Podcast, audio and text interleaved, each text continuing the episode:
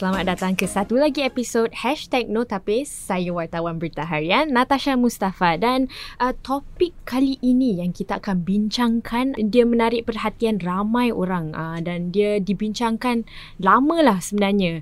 Jadi mungkin biasanya selalu kita bermula dengan soalannya kan yang apa kita dengar tentang topik dia adalah uh, itu je ke gaji asatiza? Ah, jadi topik hari ini adalah tentang gaji asatiza. Seperti yang dikatakan tadi uh, topik ini mendapatkan perhatian uh, lebih susulan pengumuman bahawa uh, Majlis Ugama Islam Singapura MUIS akan mula melaksanakan garis panduan gaji umum di masjid dan madrasah secara berperingkat mulai 2023 tahun ini ya. Jadi uh, bagi mereka yang tidak tahu uh, CSG ini dilaksanakan bagi memastikan para asatiza diberi pampasan yang adil berdasarkan kecekapan dan nilai yang mereka bawa kepada pekerjaan mereka lah. Jadi untuk menjawabkan soalan-soalan hangat ataupun hashtag notapis tentang bagaimana gaji asatiza ditetapkan adalah Ketua Sumber Manusia MUIS Indah Suria Mokhtar. Assalamualaikum. Hmm. Uh, seterusnya kita juga ada Bendahari Kehormatan Majlis Tertinggi Pergas Ustazah Nadia Hanim. Assalamualaikum. Dan uh, of course kita ada wakil eh, wakil asatiza namanya Ustaz Syahid Norain atau mungkin dikenali sebagai ejen Syahid lah ha, untuk berkongsi perspektif uh, beliau sebagai sebahagian daripada fraternity, fraternity asatiza. Selamat datang ke studio kami semua. Terima kasih Natasha. Terima kasih Natasha. Ha, Ah, okey, semua dah ready eh untuk uh, soalan-soalan panas ini. InsyaAllah. Okey, insyaAllah. Panas sangat. Okey, okay. kita cuba, kita cuba. Jadi uh, isu gaji asatiza ni uh, memang sesuatu yang sudah dibincangkan sejak lama eh, dah lama eh. Tapi uh, sehingga sekarang ni kita dapat lihat dia menarik perhatian orang ramai. Uh, dan uh, kerana itu uh, dia diberikan perhatian oleh pihak berkuasa jugalah berdasarkan laporan berita harian sebelum ini uh, dan juga anekdot daripada asatiza sekarang uh, terdapat uh, Uh, apa maklumat bahawa masih ada yang menerima gaji permulaan yang kurang daripada 2000 dolar meskipun melangkah ke alam pekerjaan dengan segulung ijazah. Jadi mungkin soalan pertama yang saya nak ajukan adalah kepada Cik Indah eh. Uh, apakah mungkin antara faktor yang menyumbang atau dipertimbangkan dalam menentukan uh, tangga gaji asatiza ini? Okay, uh, terima kasih uh, Natasha uh, atas soalannya. So, uh, banyak faktor-faktor yang kita mempertimbangkan uh, dalam kita membuat garis gaji panduan atau CSG ini. Kita bekerja rapat dengan konsultan yang kami lantik untuk uh, bekerja bersama kami untuk membina uh, CSG ini. Dan salah satu faktor yang kami uh, mempertimbangkan ialah uh, siapakah persaingan kita. That means um, who are our competitors. Uh, kita harus tahu berapakah gaji persaingan-persaingan kita beri supaya gaji yang kita uh, berikan kepada asatiza tidak terlalu uh, jauh daripada persaingan kita. Um, persaingan-persaingan kita juga adalah uh, persaingan di mana uh, kita potentially akan hilang asat, asatiza kita kepada. That means where we lose our our asatiza tu lah. So uh, sektor-sektor uh, seperti uh, persekolahan nasional ataupun the social services sector. Ya yeah, so tu uh, adalah faktor yang pertama. Dan faktor yang kedua yang kita ambil adalah um, kita akan mengukur atau um, measure what is the job size atau uh, size pekerjaan tersebut. Sama ada job size itu, uh, size job itu besar atau kecil, sukar atau senang. So bila kita uh, mengukur perkara-perkara itu, kemudian kita boleh um, meletakkan uh, gaji uh, supaya gaji yang kita letakkan pada pekerjaan itu setimpal dengan uh, kemahiran dan kebolehan yang mereka akan berikan dan sumbang dalam pekerjaan mereka. So ini adalah dua uh, uh, faktor yang utamalah dalam kami membuat uh, garis panduan tersebut. Cik Indah kata ada pesaing kan uh, anda membandingkan uh, gaji yang diberikan. So siapa sebenarnya pesaing ni? Apa yang apalah benchmark dia lah sebenarnya? Okay. Uh, so the persaingan persaingan uh, persaingan dia adalah yang seperti saya katakan tadi uh, orang mereka adalah um, seperti uh, the national schools MOE schools because uh, asatiza asatiza kita ada berada di madrasah so kita hendak berbandingkan gaji um, di guru-guru di sekolah nasional dengan guru-guru di madrasah kami. Dan lagi satu um, persaingan kita adalah uh, the social services sector uh, di mana uh, asatiza-asatiza kami uh, di masjid uh, yang membuat uh, memberikan social services. So uh, we compare ourselves against the social services sector. Ya yeah, um, ini yang um, di ini yang diberilah oleh konsultan kami mm, the uh, sectors that we compare ourselves against. Uh, jadi sektor-sektor yang anda bandingkan uh, dari segi gaji asatiza tu agak berlainan lah. Bukan saja untuk mereka yang mengajar tapi bagi mereka yang dalam sektor yang berlainan contohnya social work lah. Betul. Ah, hmm. Okey okey. Jadi uh, pada pada masa sama dengan CSG ni adakah ia akan macam berubah dan uh, mungkin boleh kongsilah apa perubahannya lah dengan CSG ni ada ada per, perbezaan lain ke dengan cara uh, anda membandingkan um, uh, gaji asatiza ni dengan sektor-sektor lain? Ada tak? I think uh, lagi satu perkara yang mungkin kita bandingkan adalah uh, cara kita uh, assess uh, performance appraisal of our asatiza. Uh, it has to be uh, tighter um, supaya uh, kita sentiasa uh, assess kemahiran dan kebolehan mereka. Oleh itu baru kita uh, dapat uh, menaikkan uh, gaji mereka lah. Okey, jadi mungkin kita boleh dapat pendapat uh, Ustazah Nadia. Eh. Uh, adakah uh, gaji yang diberikan ini membandai lah uh, bagi mereka asatiza gulangan kita lah sekarang ni rasanya? Um, gaji berapa gitu Natasha? Ha, sekarang kita tahu eh gajinya antara 2000 hingga 3000 sebulan. Jadi itu rasa-rasanya macam cukup tak? Ha.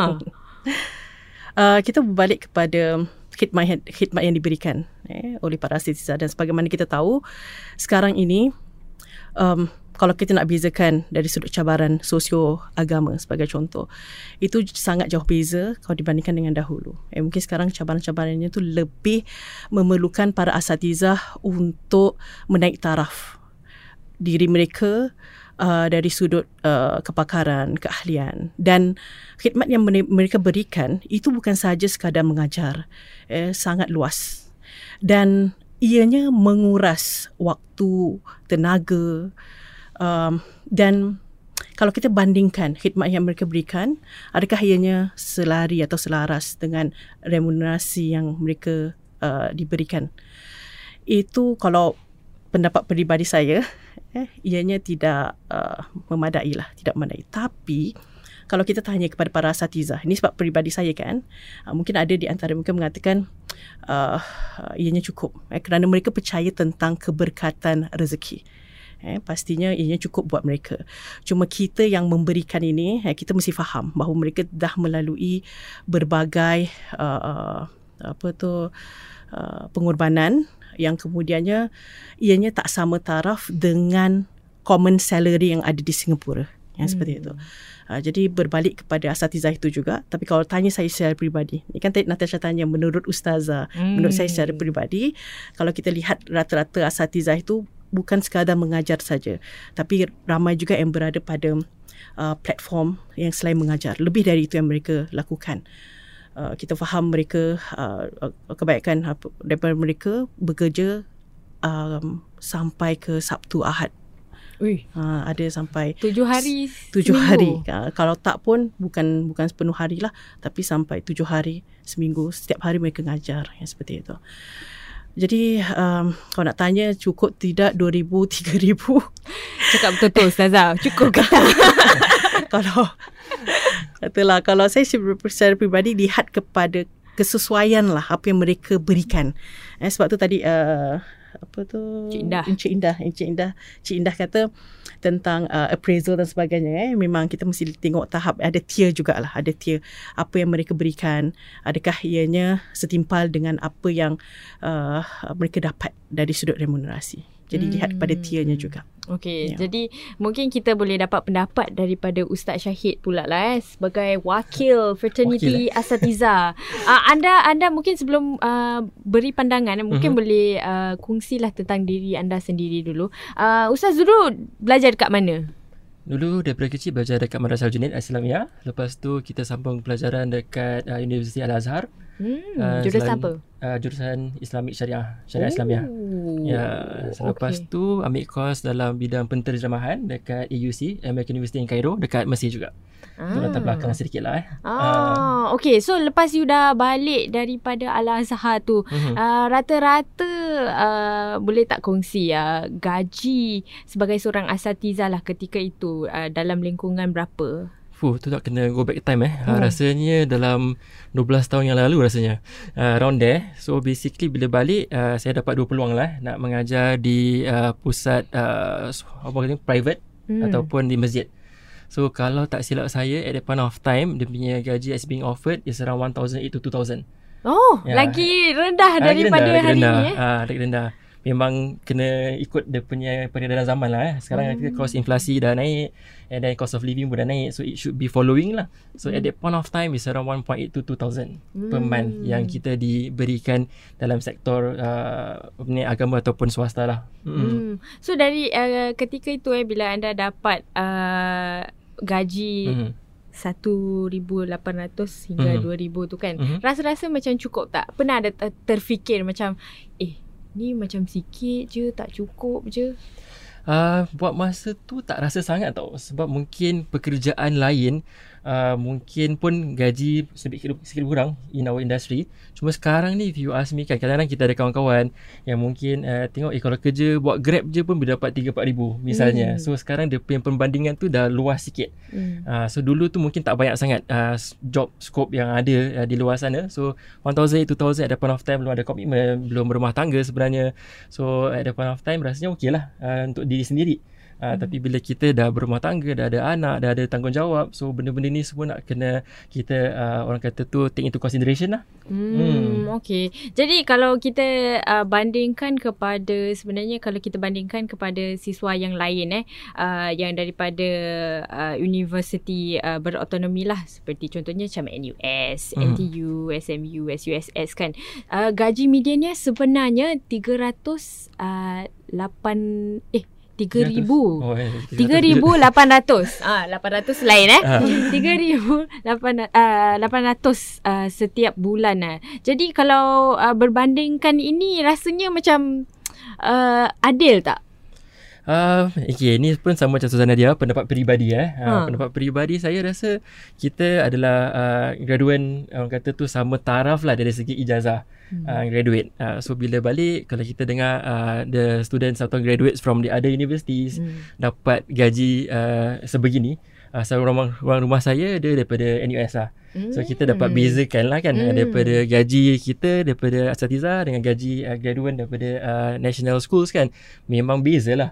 Hmm. Uh, berbeza mungkin uh, around 40% punya difference in that sense 40% Ah, agak banyak there eh. lah. Agak, agak banyak lah agak banyak cuma macam Ustazah Nadia katakan kita bila kita balik uh, kita ada juga uh, orang kata tu tanggungjawab ataupun kita rasa kita nak keberkatan uh, dalam uh, pekerjaan kita ataupun dalam kerjaya kita cuma kita nak kena balance it out lah Uh, kita nak balance itu Hmm. pendapat peribadi lah. Jadi Hmm. sekarang uh, Alhamdulillah buat masa ni dia punya isu ni dah surface kan. So it's a, a good time for us to discuss and hopefully for my side because I have kids in madrasah. So hopefully the next generation will be better and better lah insyaAllah. Jadi uh, salah satu saranan yang dikemukakan oleh anggota parlimen dilantik yang juga naib presiden NTUC uh, Encik Abdul Samad Abdul Wahab adalah supaya para asatiza uh, lulusan universiti yang bekerja di madrasah dan masjid seharusnya menerima gaji sekurang-kurangnya 3000 sebulan. Uh, jadi bagi Cik Indah adakah ini uh, sesuatu yang boleh dicapai uh, secara berperingkat uh, dan mungkin kalau hmm, macam susah apa antara cabarannya lah yang uh, ada lah untuk Hmm. ada ni. Uh, sudah tentu ya uh, itu adalah satu uh, impian yang kita ingin uh, capai supaya asatiza-asatiza kita diberi uh, gaji yang setimpal um, dan kami sangat mengalu-alukanlah dan menyokong jika institusi-institusi uh, masjid dan madrasah uh, boleh uh, membayarkan gaji uh, yang uh, based on the minimum of our CSG. Um, tapi kita harus juga faham uh, uh, faktor-faktor dan keadaan uh, yang ada di madrasah dan masjid sama ada mereka uh, bersedia dan boleh untuk menampung uh, kenaikan uh, gaji-gaji. Oleh sebab itu, uh, kita memberi panduan untuk menaikkan gaji secara bertahap-tahap selama uh, tiga tahun ini yang masa terdekat lah. Um, kemudian um, saya juga mahu mengutarakan um, uh, situasi kewangan uh, masjid-masjid dan madrasah, uh, kestabilan mereka dan kita juga harus uh, berlaku adil uh, untuk memberikan orang masa untuk membiasakan dan menyesuaikan diri dengan uh, gaji panduan yang baru ini. Um, sebab uh, kalau kita hendak menaikkan gaji, kita memerlukan bajet yang banyak. Um, dan in many more years to come, are we able to sustain um, that budget and the increment in the salaries lah. So uh, itu adalah salah satu faktor apabila kami membuat uh, garis uh, gaji panduan tersebut. Uh, these are all the factors that we take into consideration. Uh, situasi sektor, uh, situasi kewangan, uh, persediaan. Um, kalau nak, macam nak lepas katakan, boleh je kita terus increase minimum to 3,000. But uh, adakah uh, sektor kita uh, bersedia untuk uh, terus menaikkan gaji tersebut. So um, insyaallah boleh tapi secara bertahap perlahan and and we are looking at the three years uh, at the moment lah. Jadi mungkin Cik Indah boleh kongsilah apa antara uh, isu-isu yang ditimbulkan uh, oleh uh, masjid-masjid atau madrasah yang uh, sekarang lah. Okay, uh, isu atau perkara yang utama yang um, masjid-masjid dan madrasah kongsi apabila kita uh, pergi uh, berjumpa dengan mereka adalah uh, bagaimana mereka boleh menampunglah ke, uh, kenaikan gaji ini uh, kerana uh, it will have impact uh, pada kewangan situasi mereka di masjid dan madrasah um, funding is limited hmm. Hmm, okay, okay, okay. Jadi akan memerlukan masa lah untuk uh, mencari penyelesaian uh, penyelesaian untuk inilah. Hmm. Ah, okey okey okey. Uh, dan uh, tapi di Pergas kita faham bahawa uh, mereka sudah mulakan uh, progressive wage model bagi asatiza dan uh, dengan ini gaji peringkat eksekutif ke atas adalah antara 2400 hingga 7500. Wow. ah, okay. Siapa tu yang dapat tujuh Ah, itulah saya nak tahu. Jadi uh, Ustazah Nadia mungkin boleh terangkan sedikit lah uh, tentang skim ini yang uh, dijalankan di Pergas. Uh, ianya dah dimulakan eh, dari berapa tahun yang lalu jugalah. Dan diimplementasikan pada tahun lalu eh, secara rasmi. Dan kita memang ada tim tim HR, tim uh, HR yang diketuai oleh Ustazah Diana dan uh, uh, yang bekerja dengannya uh, mereka mula uh, cari tahu eh, perkembangan uh, gaji dan mereka memang dari dari dahulu memang dah dah peka lah dan mereka ingin uh, apa tu membawa uh, asatiza uh, sama taraf dengan uh, sektor yang di luar sana dari sudut gaji. Jadi apa yang mereka lakukan uh, dalam pemantauan uh, Majlis Tertinggi Pergas iaitu mereka mulakan yang namanya progressive wage model yang begitu staff masuk sahaja akan dimulakan dengan tangga gaji 2400 hmm. uh, dan buat sampai sekarang ni yang paling tinggi tu 7500 lah. Tapi kalau Natasha tanya saya siapa? Confidential. Ah lepas lepas podcast boleh kongsi. Uh, jadi um, di sini uh, kalau saya nak nak perinciannya eh saya tak dapat berikan perincian secara terperinci kerana apa? Kerana masih lagi dalam tahap berperingkat.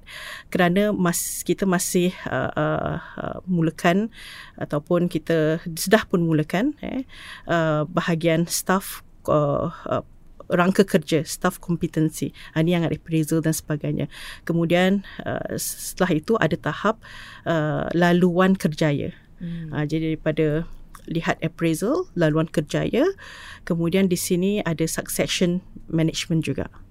Nah, kalau pergas uh, dari beberapa tahun yang lalu, kita memang sudah pun ada uh, tahunan increment kenaikan ah. gaji. Okay. Uh, memang dah di di uh, lah dah diimplementasikan uh, increment setiap tahun pasti ada implement uh, pasti ada increment di situ. Hmm.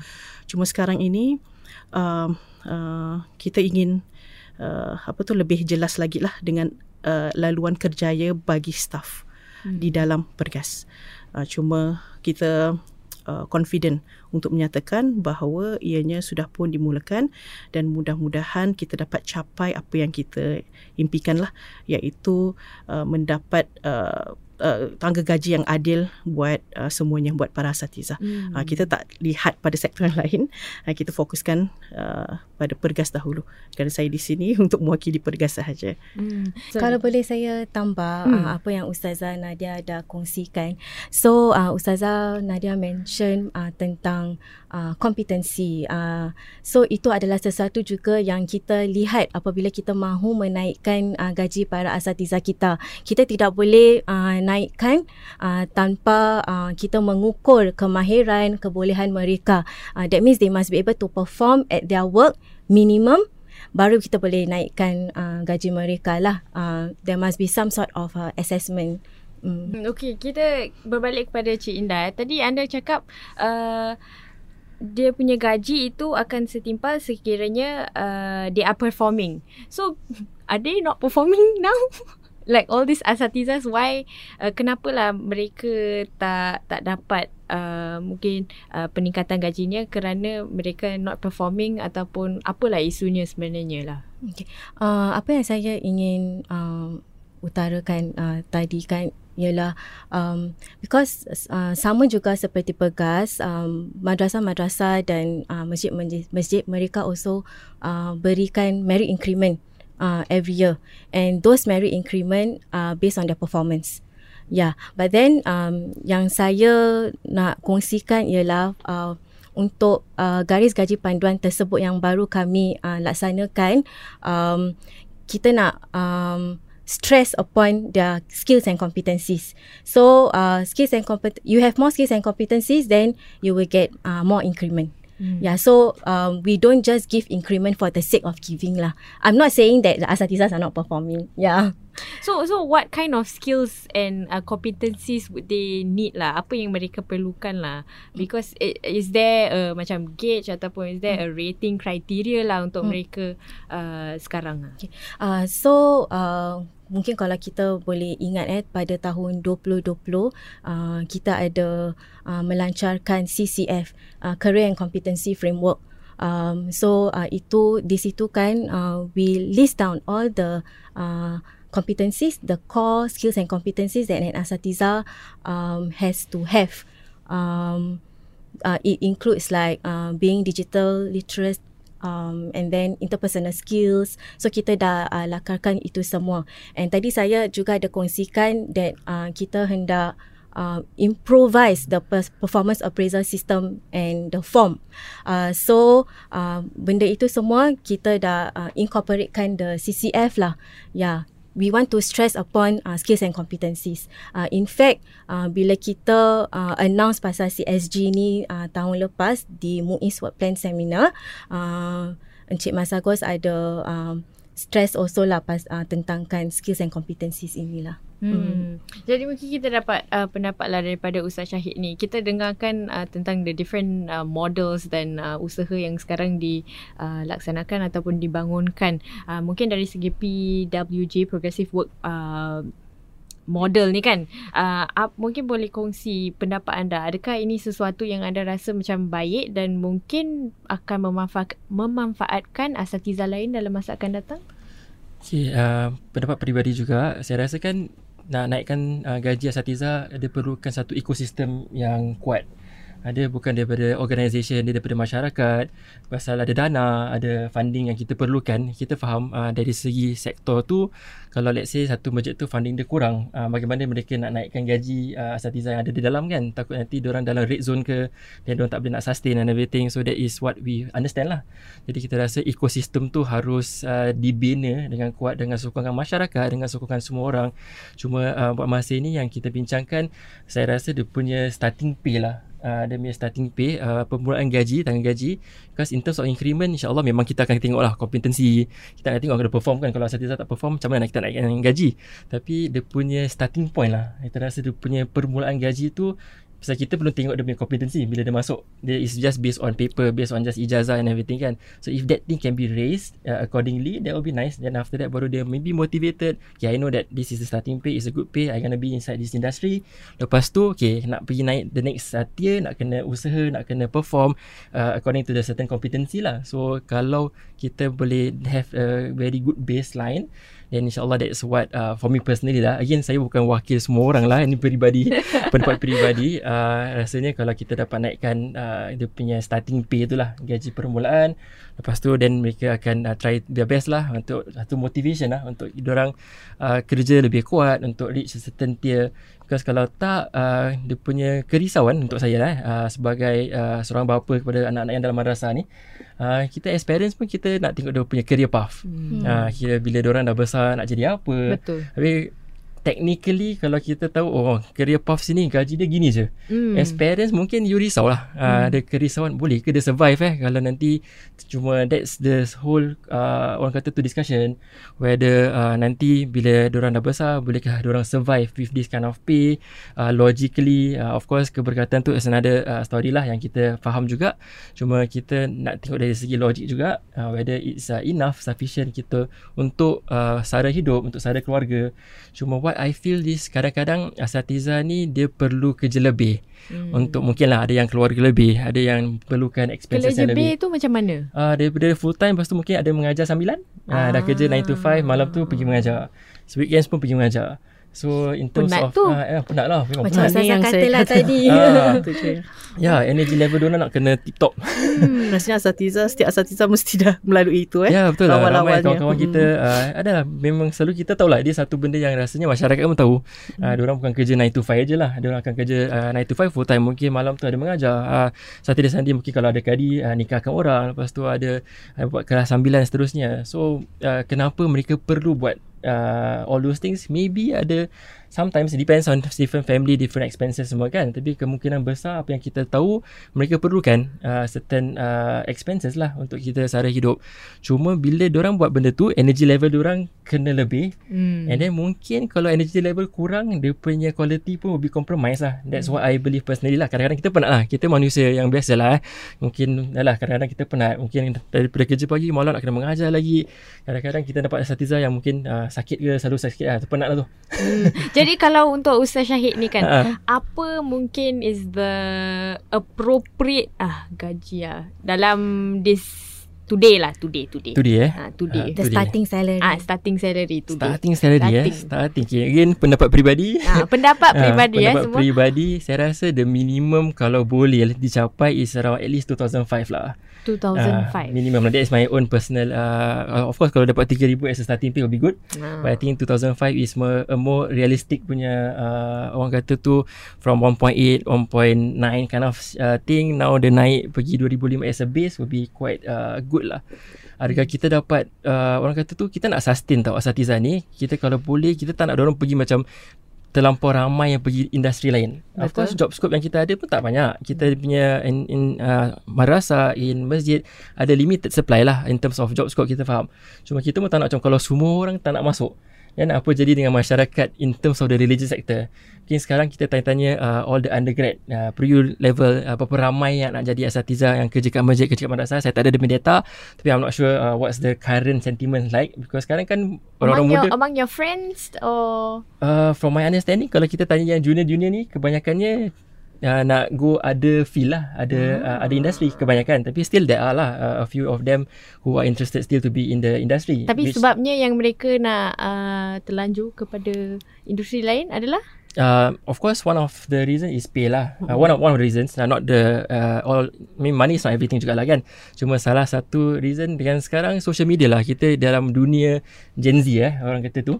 So Gen Z ni diorang dapat access banyak benda. Social media dia tengok oh dia ni buat benda. Jadi content creator boleh dapat this amount jadi uh, buat benda ni dapat ni. So diorang mungkin ada compare Dulu kita tak ada that kind of comparison sangat. So sekarang it's already widely open. Diorang nampak tangga gaji semua orang dapat berapa. They know the scale. And then if dia rasa, eh gaji orang ni starting je dalam 3,000, 4,000. Dia masuk dapat 2,000. Then it's half. Hmm. And then dengan kos sara hidup yang makin meningkat, dengan inflasi yang makin meningkat, mungkin orang ada kerisauan. Hmm. Mungkin ada bukan tak nak masuk. Pasal kita tahu kita perlukanlah masuk madrasah, pergi belajar jauh-jauh. Kita adalah matlamat kita untuk sumbang kepada masyarakat dan seterusnya. Cuma kadang-kadang uh, orang kata tu situasi tak mengizinkan. Uh, they have to really go divert because I need this thing at this point of time. Tapi uh, saya rasakan uh, form dakwah tu luas lah eh. Uh, dia luas lah. Dia Betul. bukan saja dalam uh, bidang uh, mengajar. Dia mana-mana yang kita pergi kalau asas kita kuat insya-Allah dia punya matlamat ataupun intention untuk dakwah tu ada. Hmm. Tak kira lah mana-mana kita pergi kita kalau boleh kita nak sumbangkan kepada masyarakat ilmu yang kita ada probably that is what I feel personally because saya yalah kerja dalam industri yang lain tapi terasa asas yang kita bina dalam madrasah asas yang kita dapat kita nak uh, sumbang kepada masyarakat kita nak dakwah dengan cara kita berbeza Uh, so our engagement with um, the madrasah students dengan ibu bapa mereka adalah sangat penting. Uh, kita harus um, bersikap terbuka um, dan kongsi dengan mereka um, bagaimanakah sektor agama kita, apakah pekerjaan-pekerjaan yang ada um, yang ada di uh, madrasah dan masjid supaya mereka dapat uh, membuat keputusan uh, yang adil dan yang apa yang mereka ingin uh, impikanlah dalam uh, pekerjaan mereka. Um, so pad, di pihak uh, masjid pun begitu juga. Um, pejabat mufti uh, banyak engage dengan uh, asatiza-asatiza uh, di masjid untuk mengongsikanlah perkara uh, perkara ini. Um, kita tidak perlu untuk um, apa tu bersembunyilah uh, apakah uh, the real uh, situation uh, is it out there uh, in the sector? Uh, pada pendapat saya we want to I agree with what Ustaz Syah- Syahid said. Kita nak balance lah our asatiza within the religious sector dan juga bersumbang uh, kepada sektor-sektor uh, lain dan kepada masyarakat-masyarakat yang lain ada di Singapura. Uh, because uh, kebolehan kemahiran asatiza kita uh, melebihi daripada mengajar uh, Islam mengajar agama sahaja. Uh, mereka boleh uh, menceburi apa-apa bidang sahaja uh, tapi uh, what makes them different and stand out is that they still have the religious knowledge Mm. Okay, mungkin Ustazah Nadia boleh kongsi lah. Ada tak macam uh, statistics lah tentang uh, haluan graduan lah selepas mereka tamat pengajian. Uh, adakah mereka ingin ke sektor lain kerana gaji ataupun kalau ada sebab-sebab lain? Kalau untuk pergas, uh, kami tak ada statistik eh, dari sudut demand dan supply. Jadi kita tak pasti berapa banyak demand dan berapa banyak kita perlu supply. Tapi uh, peranan pergas, Persatuan Ulama dan Guru-Guru Agama Islam Singapura adalah fokus utama adalah mengekalkan mengekalkan adanya para ulama, adanya para asatizah di Singapura. Dan kenapa uh, uh, isu yang seperti ini eh, tangga gaji sangat kita sebutkan crucial ataupun banyak dibincangkan sekarang. Eh, dah dibincangkan dari dulu. Mm-hmm. Tapi sekarang lebih suara lebih keras lah kerana mungkin media masa dan media sosial. Eh, orang nak membawa ini kepada uh, ada ada lanjutannya. Tak mm. nak stagnan. Jadi di sini pergas peranan kita adalah untuk pastikan bahawa Singapura itu uh, masih ada para ulama, para asatiza. Kerana kita masih memerlukan kepimpinan agama. Dan kita akur dan kita sendiri lihat bahawa uh, pemimpin-pemimpin agama memang telah menyumbang banyak sekali dari dulu sampai sekarang. Uh, selain itu, para asatizah juga uh, mengajarkan pendidikan Islam, eh, pendidikan rohani, values yang memang diperlukan. Eh, setiap orang pasti akan mengatakan bahawa ya, saya perlukan pendidikan agama untuk ahli keluarga saya, untuk diri saya, untuk anak-anak saya, untuk generasi pelapis saya seperti itu. Dan selain itu, para asatiza peranan mereka juga sebagai pendamping masyarakat. Pendamping masyarakat. Dan kita sebagai masyarakat Islam, kita akur. Ya, betul, kita mementingkan dari sudut uh, pekerjaan. Tapi kita juga tahu ada bahagian sudut lainnya yang kita perlu uh, menitik beratkan dari sudut kerohanian dan dari mana kita dapatkan adalah dari para asatiza. Hmm. Nah, di sini Pergas sangat mementingkan kebajikan asatiza dan kerana itu kita ada progressive uh, wage scheme kan hmm. uh, kerana kita tahu uh, uh, peranan kita yang pertama adalah pastikan para ulama, para asatiza tetap ada di Singapura. Ah, okey. Jadi per kalau yes. boleh, yes, kalau boleh Indah. saya tambahkan um, di pihak MUIS juga um, kita perlukan um, uh, key religious leaders right seperti kita punya mufti uh, kita punya uh, presiden di Syariah Court dan kita punya registrar di ROMM ini semua adalah asatiza yang kita perlukan uh, bakat-bakat dan asatiza inilah uh, untuk uh, serve in our uh, religious sector. And itu sebab uh, adalah salah satu sebabnya kenapa kita adakan uh, work stream CSG ini. Uh, dan juga work stream untuk meningkatkan lagi bakat-bakat asatiza kita yang ada di Singapura supaya dalam jangka masa yang dekat dan yang uh, panjang pada masa hadapan kita akan sentiasa ada uh, macam ustazah kata tadi lah pelapis-pelapis uh, untuk uh, menduduki uh, all these uh, key religious uh, positions yang ada di Singapura. Jadi para asatiza kita memainkan peranan yang penting ya dalam masyarakat dari pelbagai sektor dan pelbagai uh, peranan lah yang dia orang ada. Uh, perbincangan kita agak hangat eh dari uh, se- sekarang ni tapi kita akan teruskannya dalam bahagian kedua uh, tentang sama ada kita perlukan union ataupun tidak untuk um, membantu asatiza kita lah. Uh, kita jumpa lagi dalam bahagian kedua #NoTapin.